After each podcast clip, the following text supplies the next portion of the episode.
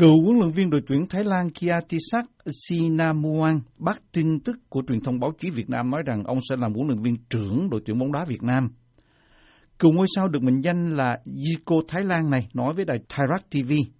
Tin tức rộ lên trên truyền thông báo chí Việt Nam nhưng không có giới chức nào của Liên đoàn bóng đá Việt Nam, tức VFF, liên hệ với tôi.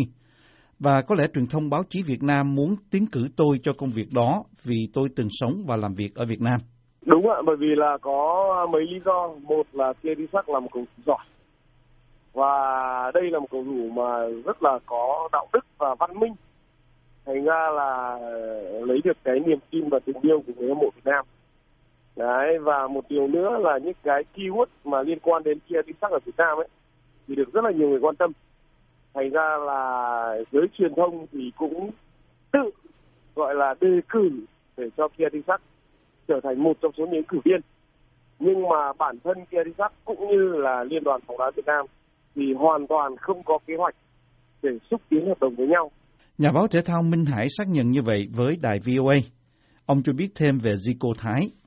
Đấy, và kia đi sắc thì cũng nói thẳng luôn là ông ấy không sẵn sàng cầm một đội bóng nào đấy để chống lại đội Thái Lan của ông ấy.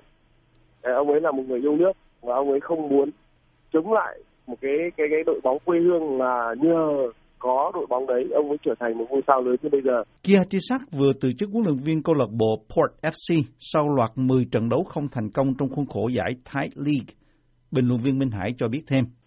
Và bản thân anh Kia Tisak thì cũng đã trả lời uh, bạn uh, phóng viên của đài PBTV của Thái Lan là Chavana Seri cũng nói rằng là thời gian này thì bạn uh, Kia Tisak muốn dành tất cả thời gian cho gia đình và à, hoàn thành nốt cái bằng à, AFC Pro đấy thì à, tất cả những cái câu chuyện là do mọi người yêu quý quá mà nói như vậy thôi chứ còn thực tế ra thì không hề có một động thái nào để xúc tiến hợp đồng cả khi đến Bali để nhận giải thưởng huấn luyện viên xuất sắc nhất trong năm cuối tuần trước, Kiatisak nói đồn đoán nổi lên rằng ông sẽ tiếp xúc với các quan chức bóng đá Việt Nam để bàn về chiếc ghế huấn luyện viên trưởng.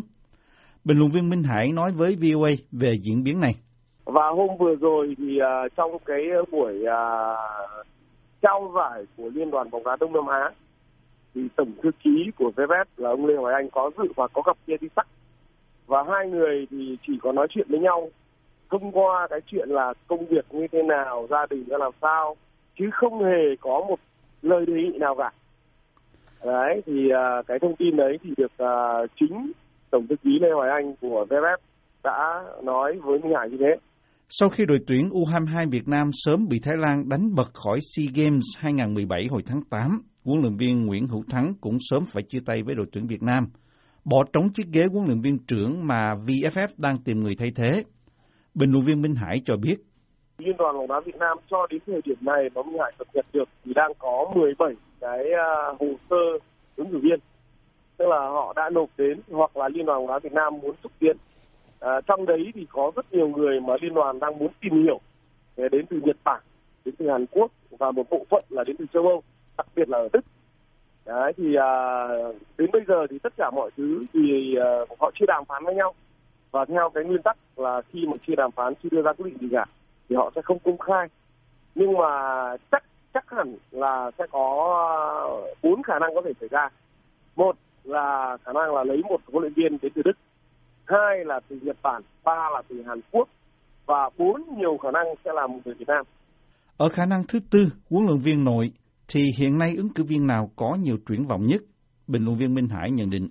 Khi mà huấn luyện viên Lê Huỳnh Đức hôm vừa rồi thì có tuyên bố là anh Lê Huỳnh Đức ờ, sẵn sàng nếu như Liên đoàn bóng đá Việt Nam mời để làm huấn luyện viên trưởng và nếu như được như thế thì uh, quá tuyệt vời cho người hâm mộ Việt Nam cũng như là cho bóng đá Việt Nam.